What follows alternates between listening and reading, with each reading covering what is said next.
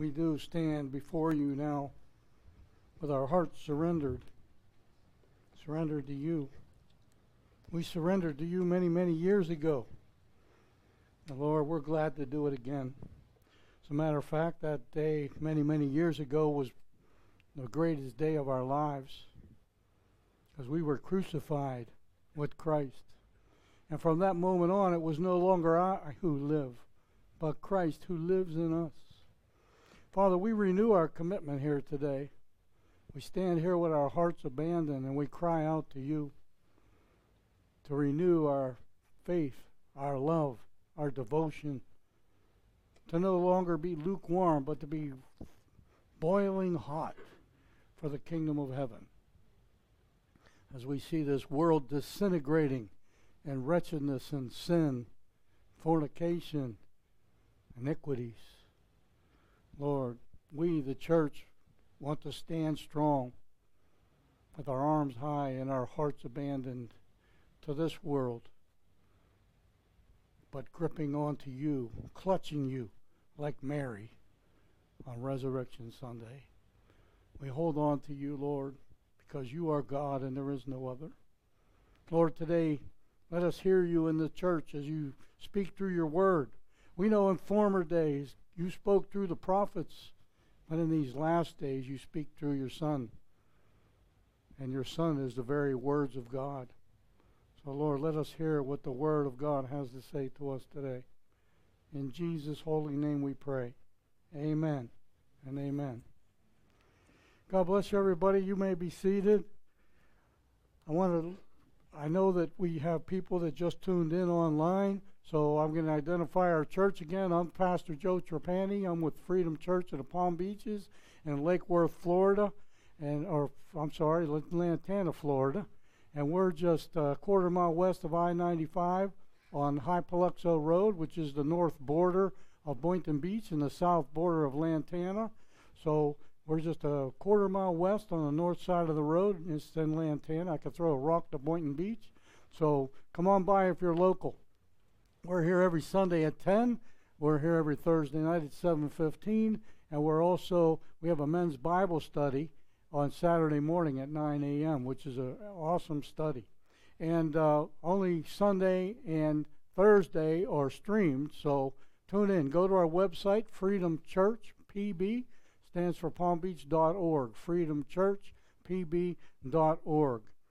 Um, I want to thank you for tuning in. Stay tuned. Get your Bibles out. Get to Matthew chapter 12. And uh, I want to tell you that at our website, freedomchurchpb.org, you can listen to any of our services from past. You can see our ministries. You can read the beliefs that we hold dear. I'm going to tell you the foundational belief is Jesus came, He's died, He was buried, and He is risen the third day according to the Scriptures. That's bottom line. Every Christian church should be have its foundation on that right there, the Lord Jesus Christ. Anything else is shifting sand. So, stay in the Word of God and receive Him as your Savior, as we're going to see here today and almost every day. Listen, for those online, you can even donate to us. You know, if you're part of this church, you can send your tithes in that way. If you want to, you can mail 2810 Hypoluxo Road, Lantana, Florida 33462. If you're the, if we're the only um, church that that you listen to online, or it's the main one, then, then you're part of this church, and your tithes should go to to this church. If you're part of another church, you know, give your gifts and offerings if the Lord should lead you. Very important. And you have a joyful heart in doing so. Anyway, we thank you and, and uh, for being here. So let's, uh, before I get started, one of our number here called me up and called my wife and I up, and I put my wife on because she had a testimony um, for she had a testimony she gave me, and me and my wife are sitting there in bed going, well, you know, we're just sitting there, and and we're we're just praising God at the at the uh, the miracle. So I want to invite Helga up here. I'm going to stand beside her. She's a little nervous, so listen. We're all friends here, Helga. You know every single one of us, almost.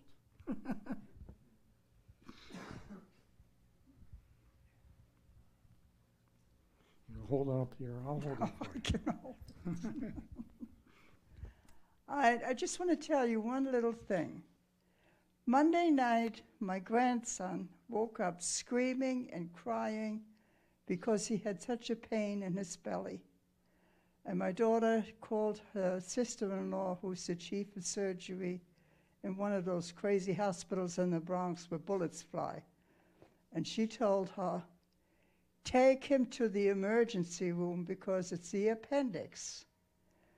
So she packed him up, she put him in the back seat of the Tahoe, screaming and yelling, and she started driving to the emergency room, praying all the way, praying and praying and praying. My daughter's good at praying. So when she almost made it there, she was almost there, the kid suddenly got up in the back and said, Mommy, I'm healed. And my daughter said, No, you got to go see the doctor. He says, Mommy, I have no pain. I'm healed. I want to go home. So she took him home. She put him to sleep. Of course, she watched him all night long. And he woke up in the morning happy and smiling, and he went to school. And there's nothing wrong with him. And I swear there was the Holy Spirit after him. He was, he was sick and he was healed. Amen. So Amen. that's all I wanted Amen. to say. That's all I wanted you to say. You gave glory to God. you know, sometimes we get sometimes we get so caught up in life we forget that God's there and He does heal. You know, miraculously sometimes. You know, you a lot of you know Elsa, her, you know, um, um, Helga's daughter. She comes in from Connecticut. Uh, she in Connecticut or just you're in Connecticut or close to one another on the line, I guess. But uh, she's been down here many times, many times, and uh, it's uh, it's great to hear something like that once in a while. I quote Psalm 103 verses uh, 1 through 3 a. You know, bless the Lord, O my soul, bless the Lord, forget not all his benefits, who forgives all your sins. You believe that, right? Who heals all your diseases? Ah, uh, maybe. who delivers your soul from the pit? You believe that, right? So why do we why do we struggle with the second part of that? We got to get our faith up. You know, the word of God does not profit you unless you mix it with faith. So, so praise the Lord. I'm I'm excited about that. That's awesome. I love to hear that. When Helga told me that, I'm there like, can you, you know, you got to share this with the church to encourage us to realize, you know, sometimes, hopefully all the times, God would, would heal us. And uh, sometimes it's we're not living right. Sometimes it's not enough faith. Sometimes, you know, we're too mean to our spouses. you know, all, all kind of. There are other areas you got to you got to uh, to um, know and obey, because some promises are conditional, and some promises, what God says, it's it's as good as a as good as gold, but some come with condition, and and uh, that promise comes with um, faith. Have to have faith. Matthew chapter twelve. I you know last week we broke off, and I just remembered this morning talking to one of our deacons. You know, I just remembered I switched off to do a ladies' study since it was Mother's Day. But the week before that, you know, we did Matthew chapter 12, and we went up to about the 18th verse. And this, this we skipped a week and went to the woman thing for the Mother's Day, and then, then we're back in Matthew chapter 12. But I just want to go through real quick, and there's an outline on the back table. There should be enough of them, you know, of what I, I spoke, you know, on last two weeks ago. But I just want to remind you real quickly. Last week we saw that the the square the Pharisees actually rejected Jesus. This was the point in Matthew's gospel where the Pharisees said, "Blah humbug, this guy. Let's get rid of him. We're done with him." So they made a decision, and it was a very bad decision because Jesus was doing mighty things. We saw we saw that what is, you know, where we identified the Sabbath last two weeks ago. The Sabbath in the Old Testament was a day in the week. But the Sabbath in the New Testament is a person. Is a person. Jesus said, all, Come unto me, all you who are weary and heavy laden, and I will give you rest. Even Hebrews, you know, talks, talks about Hebrews chapter 3, 4, and verse 3. Let me read it to you. For he who, for we who have believed enter that rest, as he has said, and as I swore in my wrath, they shall not enter my rest. You enter into the rest of God by believing in Jesus. It is now, the Sabbath is now a day of the week. The Sabbath is always Friday night, Friday evening at sundown to Saturday evening at sundown. That's the Sabbath. It will always be that. The first day of the week is Sunday when Jesus was resurrected. And that's where the church today, most of the church worships on on Sunday because Jesus rose on the first day of the week. But once Jesus came into the, our rest is no longer in Sunday. It's no longer in the Sabbath on Friday night to Saturday night. It is now in Jesus Christ. Our rest is the Sabbath. It's, it's, um, our rest is Jesus because He's the Lord of the Sabbath. You got to get that picture in our mind. I gave you three examples that illustrate that the Pharisees are enforcing their standards, and their standards are not God's standards. And Jesus is not complying with their traditions and their legalism and their standards. He is going by the very words of God. He told them, you know, they, they got upset because the, the, the uh, apostles were, were breaking off the wheat, walking through the field, and eating them on the Sabbath. And Jesus showed them that human need supersedes the Sabbath. If your donkey falls into a ditch, wouldn't you get him out on a Sabbath? Well, how about a person? No, we'll just leave them in there till the next day. Jesus is telling them human need supersedes the Sabbath. That's why when David was hungry with his men and he went to uh, Abimelech, you know, the priest, and he ate the showbread that was illegal for everybody to eat except for the priests. And he gave it to his men. See, human need supersedes the law, the Mosaic law. Human need. Jesus values you.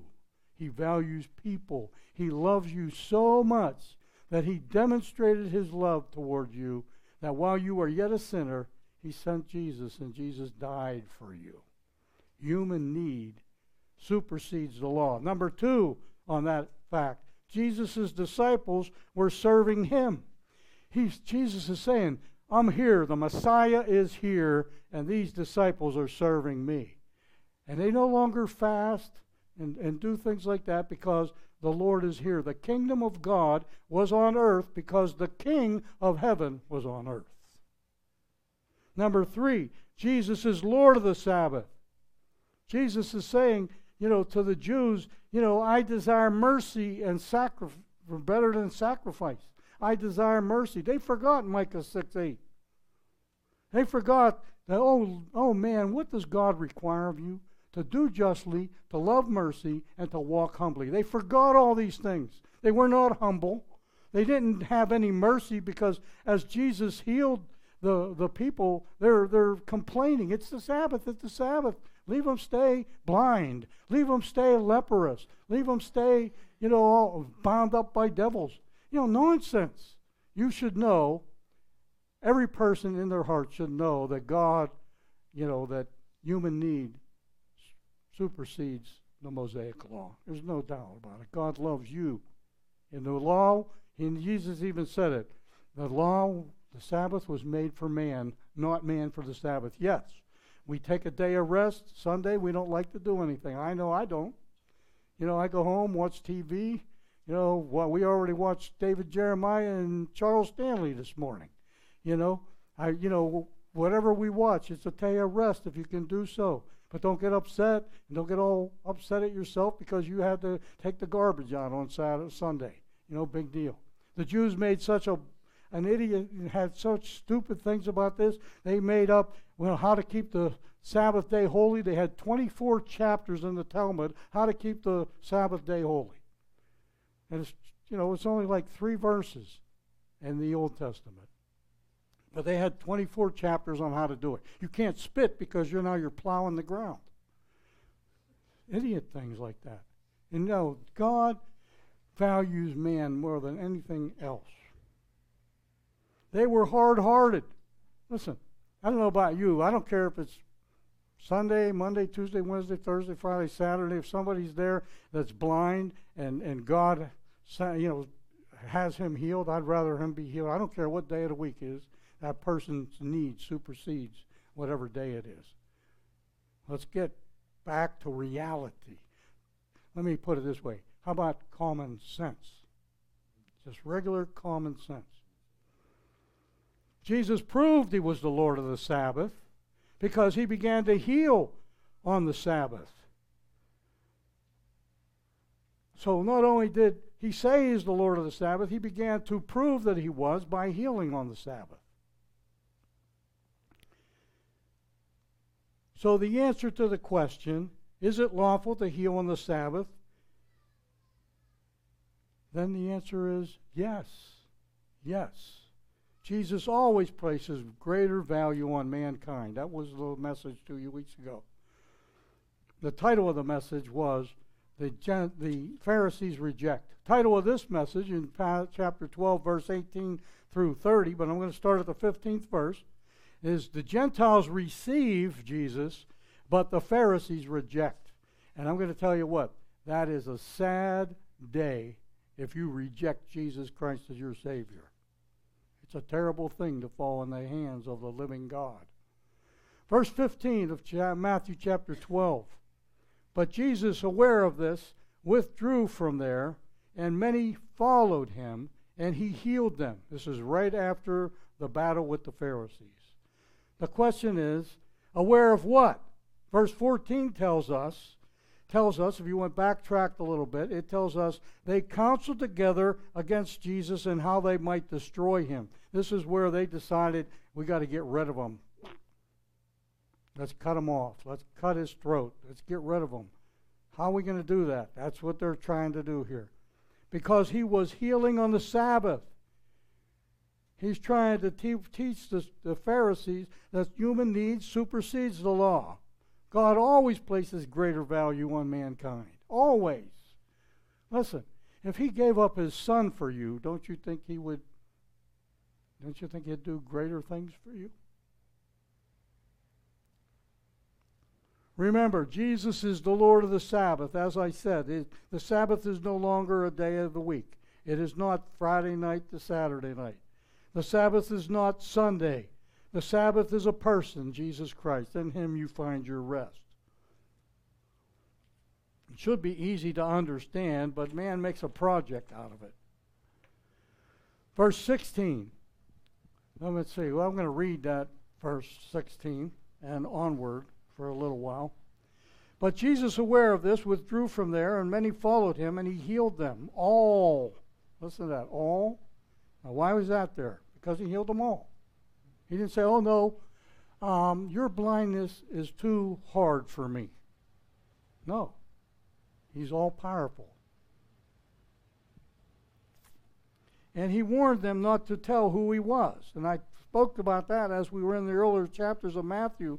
It was there's an appointed day in Daniel chapter 9, verse 24 through 27, that the Messiah would be recognized as Messiah on a certain day and it was it was uh, it was 173,880 days from the day that the edit was signed to rebuild Jerusalem and the wall and the temple. And that date is marked in history, March 4th, 444 BC. If you count off the 173, 880 days, according to Daniel's 69 weeks of 483 years by by um, by not by the our calendar today, but by the the uh, other the, the Hebrew calendar, You know, it's it comes out to you know 173,880 days. If you count from March 4th, 444 BC, you will end up in Jerusalem on on on Palm Sunday when Jesus was identified as the Messiah, when they threw the palm branches down and cried out, Hosanna, and Hosanna in the highest. Great is he who comes in the name of the Lord. That day was identified. Jesus had a time schedule. He had to be in Jerusalem on that day so that everybody could know that he was the Messiah. And of course, you know, not many days later, Jesus was crucified, and the city of Jerusalem was packed with people because they came at Passover from all over the world and find Jesus in Jerusalem and the whole the whole world. That's why after the Acts of Pentecost and you know at Pentecost, you know, they spoke in like 16 different languages. And those people went back to the world and they took the message that Jesus came, he died, he's buried, and he is risen to the rest of the world. By the time Paul was, was captured by the Romans and sent to Rome, there were already churches in Rome because they were at Pentecost and they brought the message to them. Okay, behold, my servant whom I have chosen. We're talking about the Messiah here, identified by Isaiah the prophet. My beloved, in whom I am well pleased. I will put my spirit on him, and he shall proclaim justice to the Gentiles nor will anyone hear his voice in the streets. A battered reed he will not break off, and a smoldering wick he will not put out, until he leads justice to victory, and in his name the Gentiles will hope. For most of us here today that have no Jewish background, you're a Gentile. And God's promise in Gentiles hope because we can have Messiah. As I titled this message, you know, the Gentiles receive Jesus, but the Pharisees reject him. Note in verses 18 through 21 that God the Father is speaking. My beloved Son, in whom my soul is well pleased, and I put my spirit upon him, and he shall proclaim justice to the Gentiles. This is God the Father speaking. I'm going to read Isaiah chapter 42, the first four verses. Isaiah chapter 42, first four verses. Behold, my servant, capital S, that's Messiah, would I uphold my chosen one in whom my soul delights. I have put my spirit upon him. He will bring forth justice to the nations. He will not cry out or raise his voice nor make his voice heard in the streets. A bruised reed he will not break, and a dimly burning wick he will not extinguish. He will faithfully bring forth justice. He will not be disheartened or crushed until he has established justice in the earth and in the coastlands will wait expectantly for him. So, we see that the prophets were telling us he's going to come. We see that he says a bruised reed. What is a bruised reed? Well, another version says a battered reed. What's this talking about here is a battered soul, a battered reed. Reeds grow in marshes. Gentiles were always wallowing in this mud to get the breeze, the, the reeds because they were good for one thing musical instruments. Musical instruments. God was about to use the Gentiles to speak to his lost sheep. If a, bru- if a reed was bruised or bent, it would be useless as a, as a musical instrument. In other words, God will not break or bruise the Gentiles. He will not. He's going to bring them into the kingdom. God so loved the world. It doesn't say God so loved the Jews. God so loved the world that he gave his only begotten Son. Jesus came to his own, but his own did not receive him. But as many as did receive him, the Gentiles, they became the children of God. He came to his own people, and his own people didn't know him. They didn't recognize him at all. He suddenly appeared in the temple, and they're going, oh, competition. A bruised reed is easier to reach.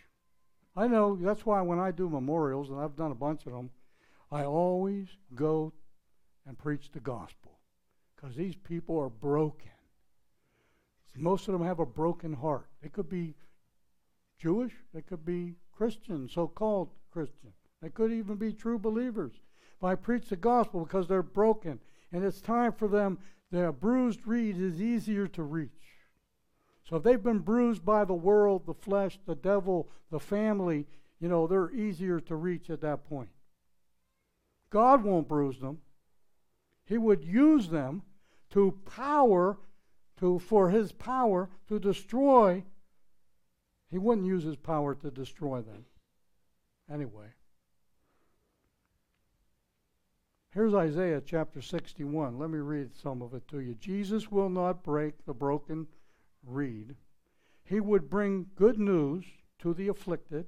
He will bind up the brokenhearted. He would proclaim liberty to the captives he would bring freedom to prisoners. He would comfort those who mourn. He would give to them a garland for their ashes. And he would give you oil of gladness for their mourning and a mantle of praise for their spirit of fainting. This tells you he will not break a bruised reed. He's going to repair it, he's going to restore it. He's going to use the Gentiles to make them understand who he is. In other words, Messiah, according to Isaiah chapter 61, and not only that, Isaiah chapter 28 and several other chapters, you know, he's not he's not going to hurt anybody. He's going to to uh, repair their broken heart. Well, next one, what is a a smoking wick? One version says a smoldering flax flax.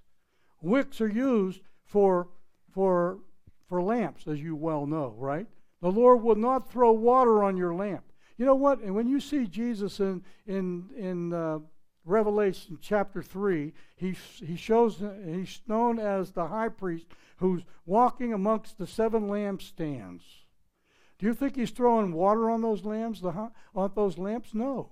You know what the high priest does? He puts oil in those lamps so that the lamps don't burn out. And that's what God's going to do.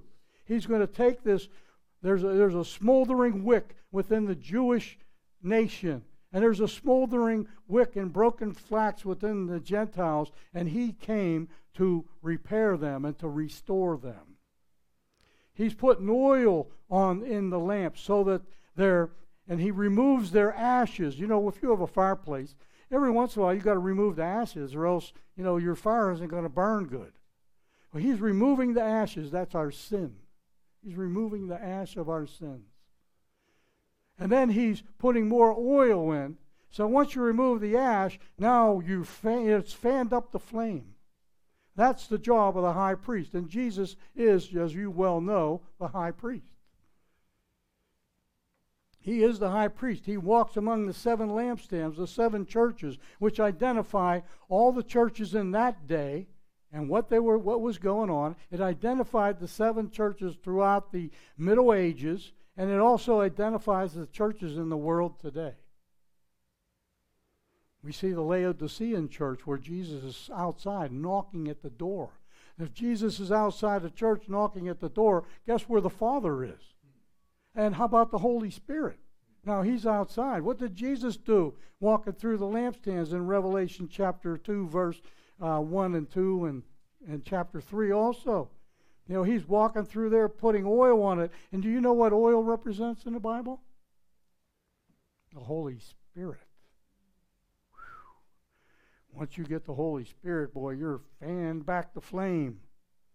And that's what he did at Pentecost. God, if you're a smoking wick or a smoldering wick or a smoking flax.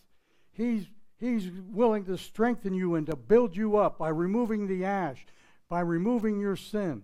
But you have to confess your sins first. In order to be, be, be saved, you have to know that you were lost. And knowing you were lost is you're dead in your sin. You have to get a person lost before you can get them saved. Because a lot of people think that they're great. They're, I'm, I'm pretty good. I don't do nothing wrong. Oh, well, um, I just heard you take the Lord's name in vain like five times. You're doing pretty well. You couldn't even uphold the uh, one of the Ten Commandments, and there's 300, 613 commandments. Come on now. We're sinners. We fall short of the glory of God. You're better than somebody else, probably. Hopefully, we are. But you're not perfect. As I would not put a drop of urine in here and then drink it, neither will God take your sin into his kingdom. It's got to be cleansed, it's got to be washed away by the blood that Christ Jesus shed on the cross. He will remove the dross, he'll fan the flame, he'll put more oil on. That's the Holy Spirit.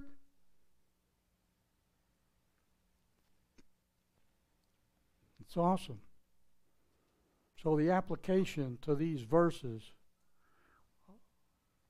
a bruised reed or a smoking wick, he will not break you, he will remake you, and that's called being born again.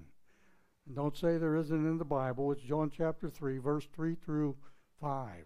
Jesus himself is talking, we must be born again. He will not put out your wick, but he will fan you back to flame. And you know why he'll do it? Because you will bring glory to him. That's why I had Helga get up here and say that, you know, give that testimony so that glory went to God. You're no longer a smoking wick. You're no longer a bruised reed, but your ashes are gone, and you are now a blazing fire for the Lord Jesus. And that's where the church has to be. The church has to be right there today a smoldering, no, no longer smoldering, but alive and well and vibrant. And get out there and preach the gospel to everyone that we know. Verse 21 And his name will the Gentiles trust. Some versions say hope, which I just read. You know, in the, in, they will they will hope in in in the Messiah.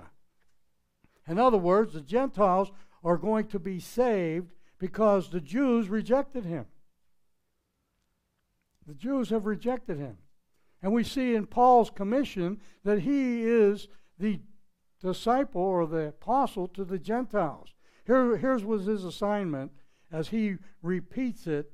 It gives his testimony in Acts chapter 6, verse 18. Paul was to go open the eyes of the Gentiles, to turn them from darkness to light, and from the kingdom of power and power of Satan to the kingdom of God, that they might receive the forgiveness of sins and an inheritance among all those who are sanctified in Christ Jesus. See, the Gentiles were easier to reach. It was the, mostly the Gentiles that followed Jesus. The Jews, a lot of them were trying to, you know, get, get rid of him, crucify him. And we know some of the Sanhedrin followed Jesus. We know, you know, Joseph of Arimathea obviously respected and loved Jesus. You know, we saw Nicodemus, um, most likely. They probably gave up their place or their position on the Sanhedrin because they followed Jesus. And the, and the disciples, they were all Jewish. Now they're Christians. They were first called Christians at Antioch, according to Acts, you know, and Acts, the book of Acts. That's my job. That's every pastor's job. And that's your job. Did you know that?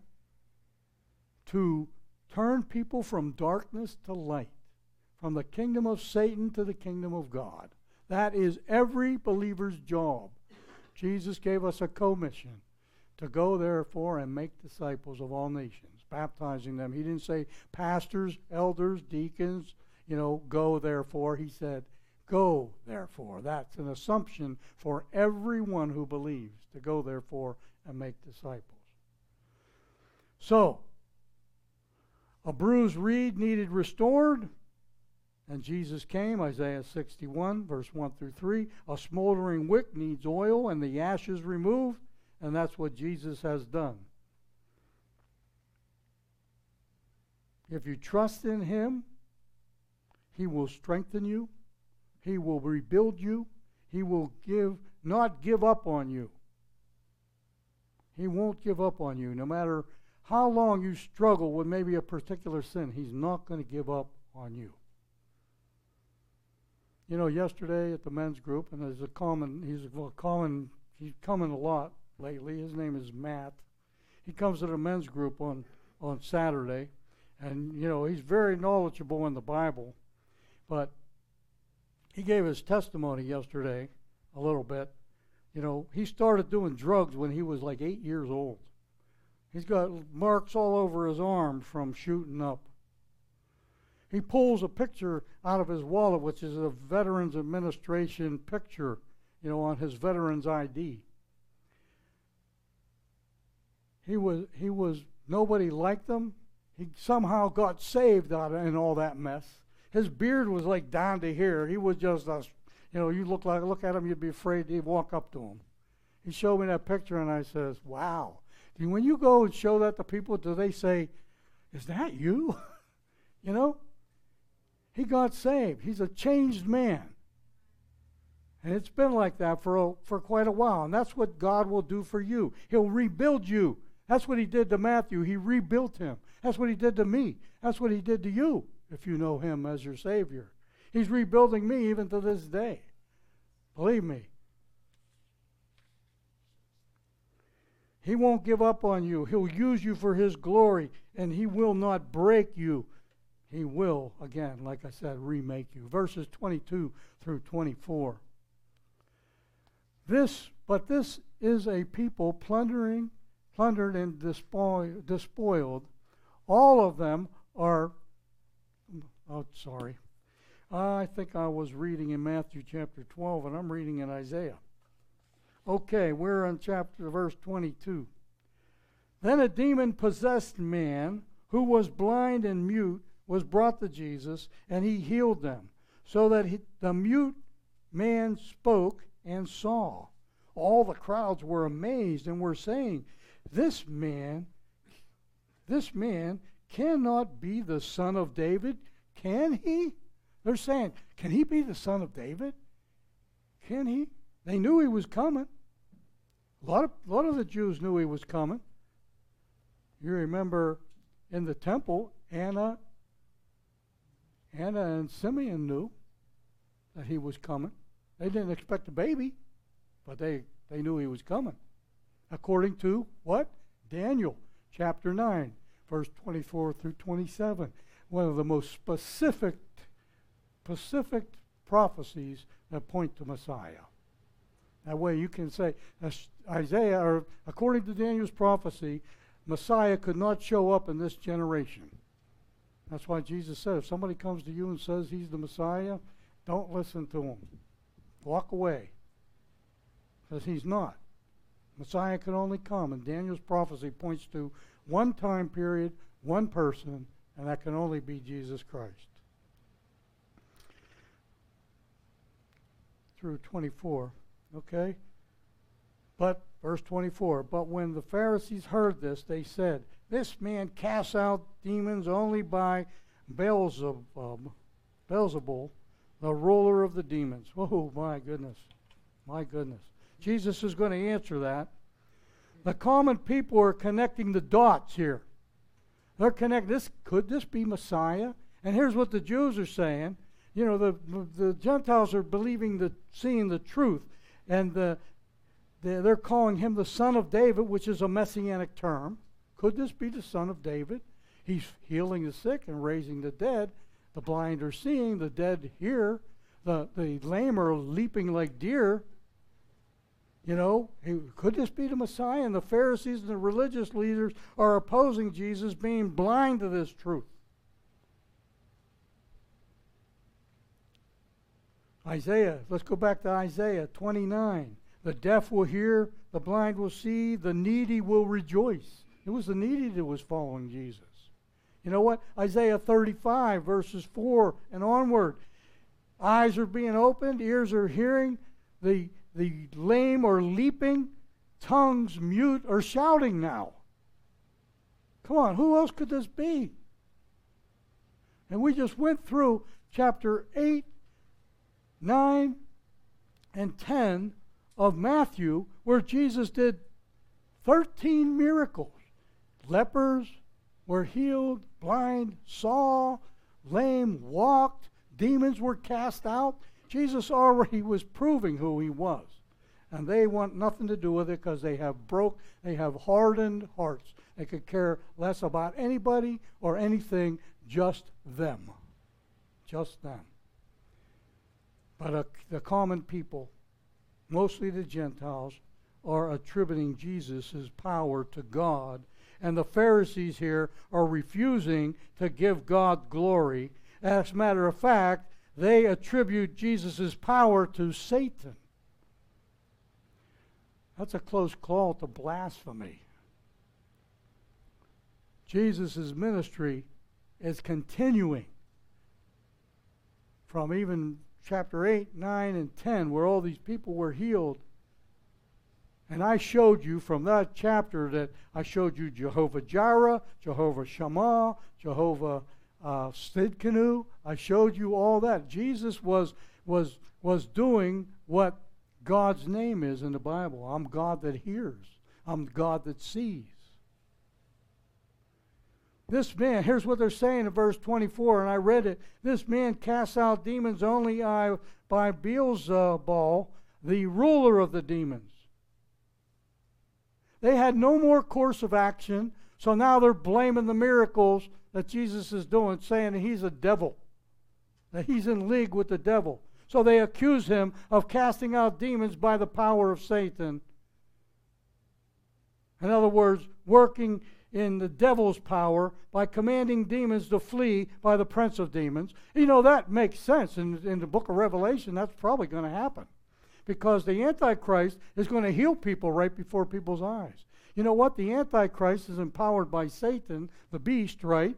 And guess what? All, all that Satan has to do is tell his demon to go over to that person over there.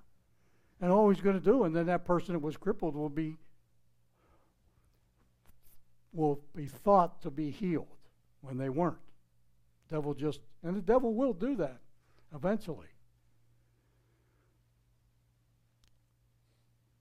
They're trying to discredit Jesus, refusing the fact that he came from God. But Nicodemus was a little bit smarter than that, and you know in John chapter 3. He said, I know that you couldn't do these things if you weren't from God. I just know it. Come on, let's make sense. Uh, let's make some common sense out of this. He's it's not just one occasional healing. This is back-to-back healings. It was we just read it. It wasn't some people that followed Jesus. It was all the people that were following Jesus that were getting healed.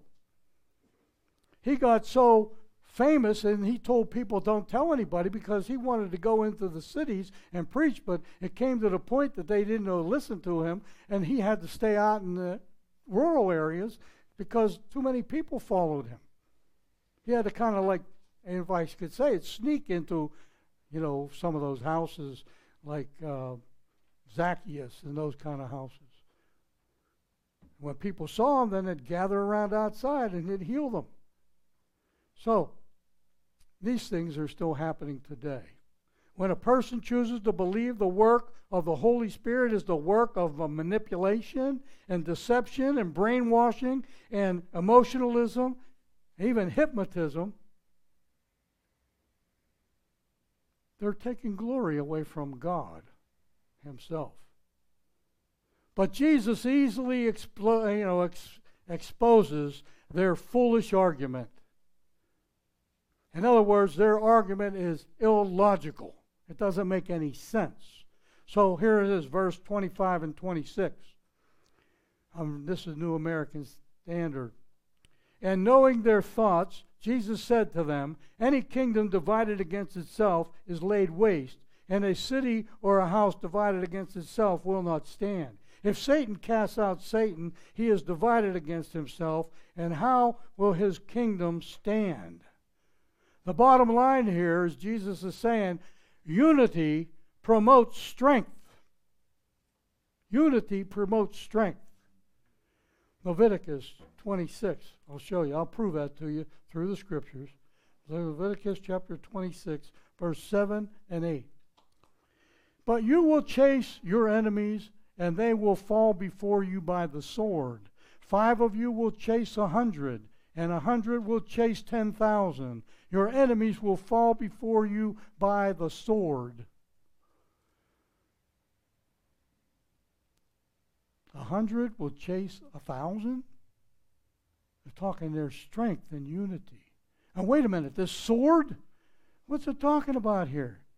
You know what it's talking about. It's not talking about a literal sword, it's talking about this sword. 31,001 33,102 verses of Scripture are all swords.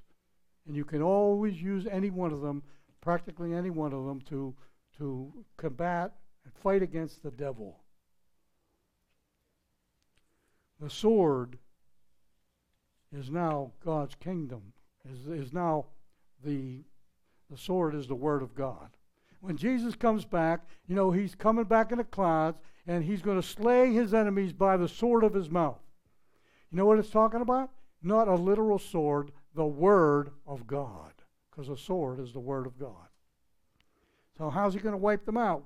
Just by Scripture. Jesus knows their thoughts here, and he attempts, they're attempting to trick him, and he quickly blows them down. Here we see, first of all, he knows their thoughts, it says in verse 25. You know what? You know what his name is? El Roi, which El Roi means the God who sees and hears. Here he is. They weren't talking out loud, he's reading their thoughts. Okay? That means that he is the God that sees and hears. And that's not the first time Jesus did that. He's also known here, you can see it, as El Shammah, because he's the Lord that is here. He's the Lord that is there. Just like Hagar, when Abraham put her out of the clan. She, she was in the desert. He just gave her enough water and food for a day, and she cries out to God. And she says, You are, when God answered her and showed her a well, she said, You are the God that is there. You're here with me in this desert, in the wilderness.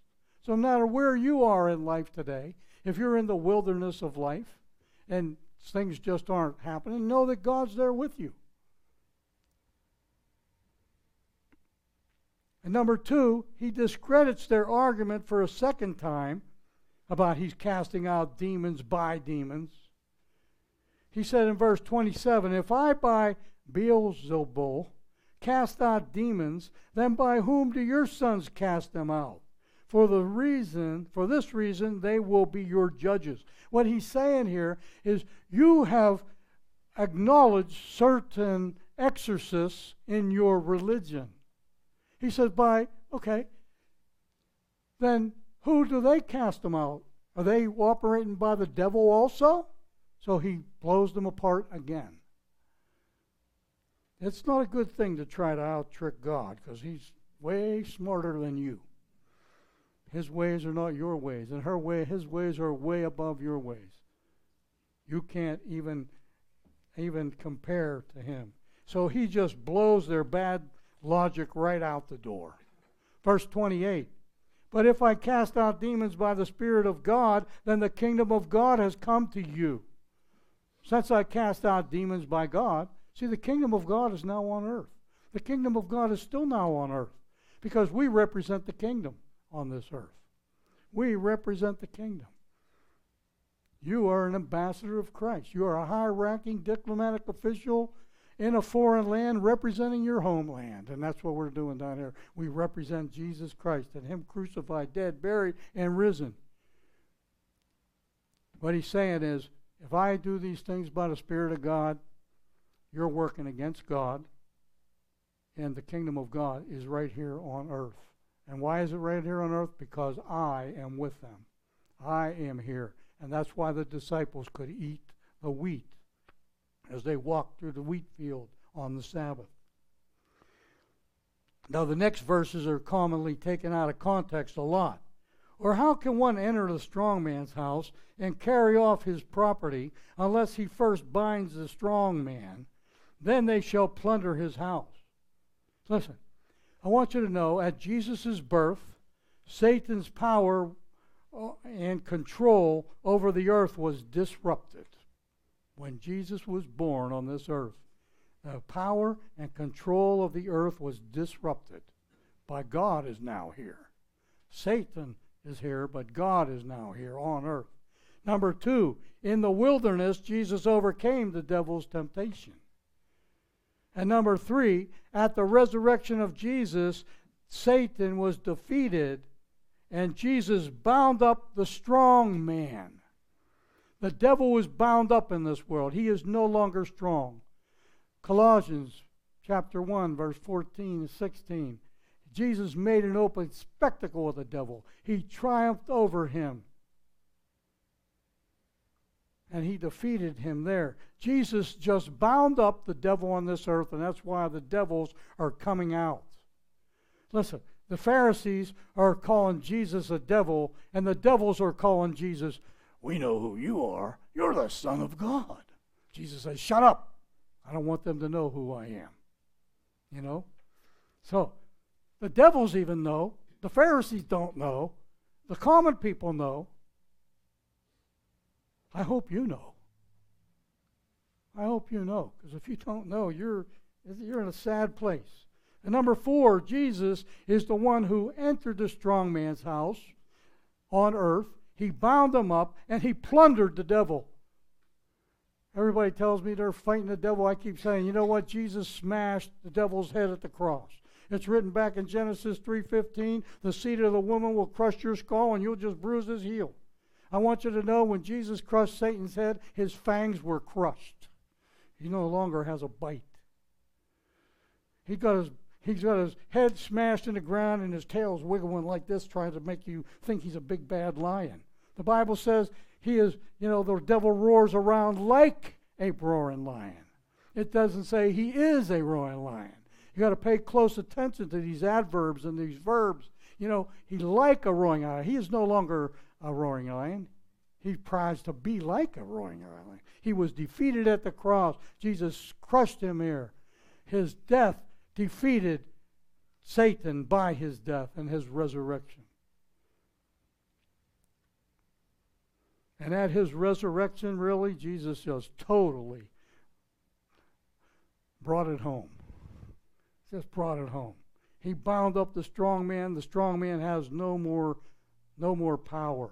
The only power he has is if you give it to him. You got to get rid of it. You got to you got to stand by the word of God.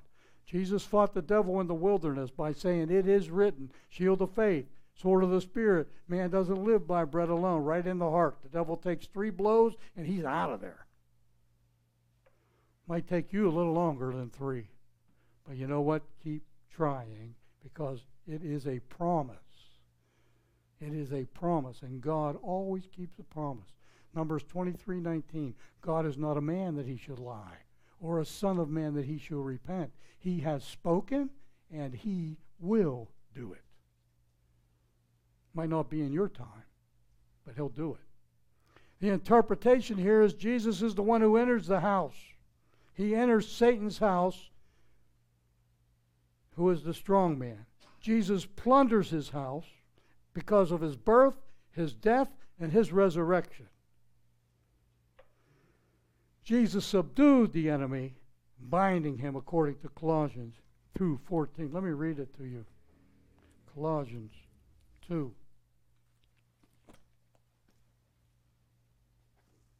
verse 14 through 16 having canceled, it's talking about the cross and Jesus, having canceled out the certificate of death consisting of his decrees against us, which was hostile towards us, that's the Mosaic law and sin, and he has taken it out of the way, having nailed it to the cross, when he had disarmed, listen, disarmed, the, the devil is disarmed, but if you give him a bullet by committing adultery or whatever sin, he's going to use it against you. That's all there is to it. Be sure your sin will find you out, says the scriptures. When he has disarmed the rulers and the authorities, that's the devil and his hierarchies, he made a public display of them, having triumphed over him through him. So Jesus is victor, and you are victorious because you are his child. So Jesus turns the tables on the Pharisees in verse 30. Verse 30, I just want to go to this end of the, of the verse here. He who is not with me is against me, and he who does not gather with me scatters. Listen, you know what this says? Neutrality about Jesus is impossible. To be neutral about Jesus is impossible. You're either for him or you're against him. The Gentiles were for him, the Pharisees were against him. You're either for him or against him. I didn't say it. I'm the messenger that tells you what the Word of God says. If you're not actively involved with him, then you're against him. You're actively involved because you read your Bible, you practice righteousness, to the best of your ability. You go to church, you give your tithes, your offerings, you know, you're involved. To refuse to follow Jesus is a choice. And if you don't if you don't choose Jesus, guess who you chose? You're either for him or you're against him. So it's a choice. And to make no, cho- no decision is a decision of no. To make no decision about Jesus is a decision. And the decision is no, and N-O. It's a terrible thing to fall into the hands of the living God. Here's Revelation 3 15 through 17. Let me read it. New American Standard. I, Jesus is talking to the church of Laodicea. This is the church in the last days. This is the last days church. And I'm telling you what, church, there are these churches out there. I could identify a few of them for you. You can go online and find out there's a lot of people attacking each other. Make sure you got a right one. 15, Revelation 3. I know your deeds. This is Jesus Remember, he's, he's El Roi. He's El Shammah, the God who hears and sees and is there. I know your deeds, that you are neither hot nor cold. Wish that you were cold or hot. So because you are lukewarm and neither hot nor cold, I will spit you out of my mouth. Now, King James says vomit you, just so you can get the picture here. Because you say, I am rich and have become wealthy and have need of nothing, and you do not know that you are wretched, you're miserable, you're poor, you're blind, and you're naked. Because you think you're rich, you're not rich. You're rich might in this world. Christians are to have a light grip on this world. This is not your home. This is not your home. Jesus' kingdom should have a tight grip on us. Every one of us will be out of here someday, short of the rapture. And the rapture means caught up to meet the Lord in the air. Lukewarmness is no good. And to be lukewarm also is a decision of no. You're not actively involved with Jesus. There's no middle ground. No middle ground whatsoever. The Pharisees have a choice. You know, you now have a choice. For those of you over the internet, for those of you here, you have a choice too. What are you going to do with that? What are you going to do about this choice? You're going to say yes to Jesus or are you going to say no? The kingdom of God is knocking at your door. Jesus said, Behold, I stand at the door and knock. If any man open the door, I will come into him, and I will sup with him, and he with me. He's knocking at the door. He's not going to grab the doorknob because he's a gentleman. He's not going to come in unless you ask him to come in. But as many as received him, that means you asked him in. He gave you the right to become a child of God. You have the right to choose him. He chose you, but he chose everybody in the world. I don't know if you know that, but all men are chosen to find Jesus. They just won't.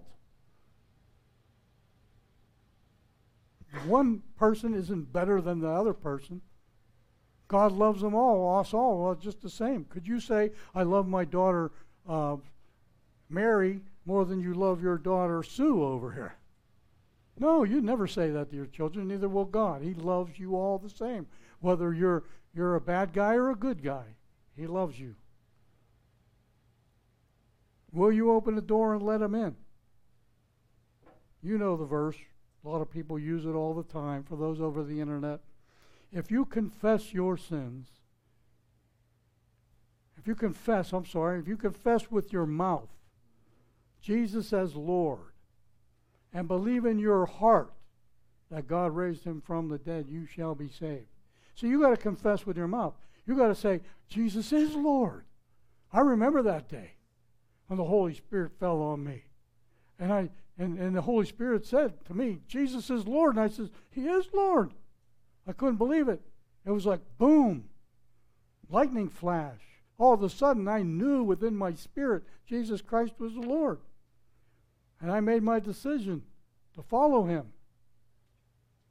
So, I confessed with my mouth Jesus as Lord, and I believed in my heart because the Holy Spirit came upon me, and all of a sudden, he's, you know, I, I felt the Spirit whip around and go right into here. Confess with your mouth, Jesus. Confess with your mouth, Jesus is Lord, and believe in your heart that God raised him from the dead. A lot of people raised their hand and they said they wanted to be a Christian, but their heart was not involved. And if their heart is not involved, God doesn't look on the outward appearance. God looks at the what? The heart. He's interested not if you confessed with your mouth so much as you believed it in your heart. Faith, that's called faith. And then he goes on to say, For with your heart one believes unto righteousness. Jesus is your righteousness. And with the mouth you confess unto salvation. With your mouth you're confessing unto salvation. And verse 13 of this chapter, Romans 10, says, For whoever calls upon the name of the Lord shall be saved. We already know that according to Scripture, who is the name, who is the Lord. So whoever calls on Jesus Christ the Lord, then you shall be saved. Not might be, shall be. John put it this way This is the testimony that God has given us eternal life. He who has the Son of God has life. He who does not have the Son of God does not have life. Simple as that you can know that these things are possible. If you have Son, you confess with your mouth, and with your heart you believe, and you are on active duty in this earth for the King of Kings, then you are saved. And when you're gone to be absent from the Lord, you're going to be present. Be absent from the body, you're going to be present with the Lord. No doubt about it. I always give that message of encouragement at memorials because it's important. Paul, Peter, all tell us, I don't want us to be ignorant or not uninformed. I want us to know these truths. So for any of you out there that didn't know, don't know Jesus as your Savior, you can ask Him, confess with your mouth, you can believe in your heart, with all your heart, you shall be saved. And I hope you are. And if you are, how about if you email me, joe at freedomchurchpb.org, or come in yourself and tell me next Sunday or even Thursday night. Would appreciate it. And if you have, the angels in heaven are jumping up and down, leaping for joy for another person has entered the kingdom of God. And we thank you. So tune in next week, 10 a.m. or Thursday night at 7:15, and God bless you all. I love you.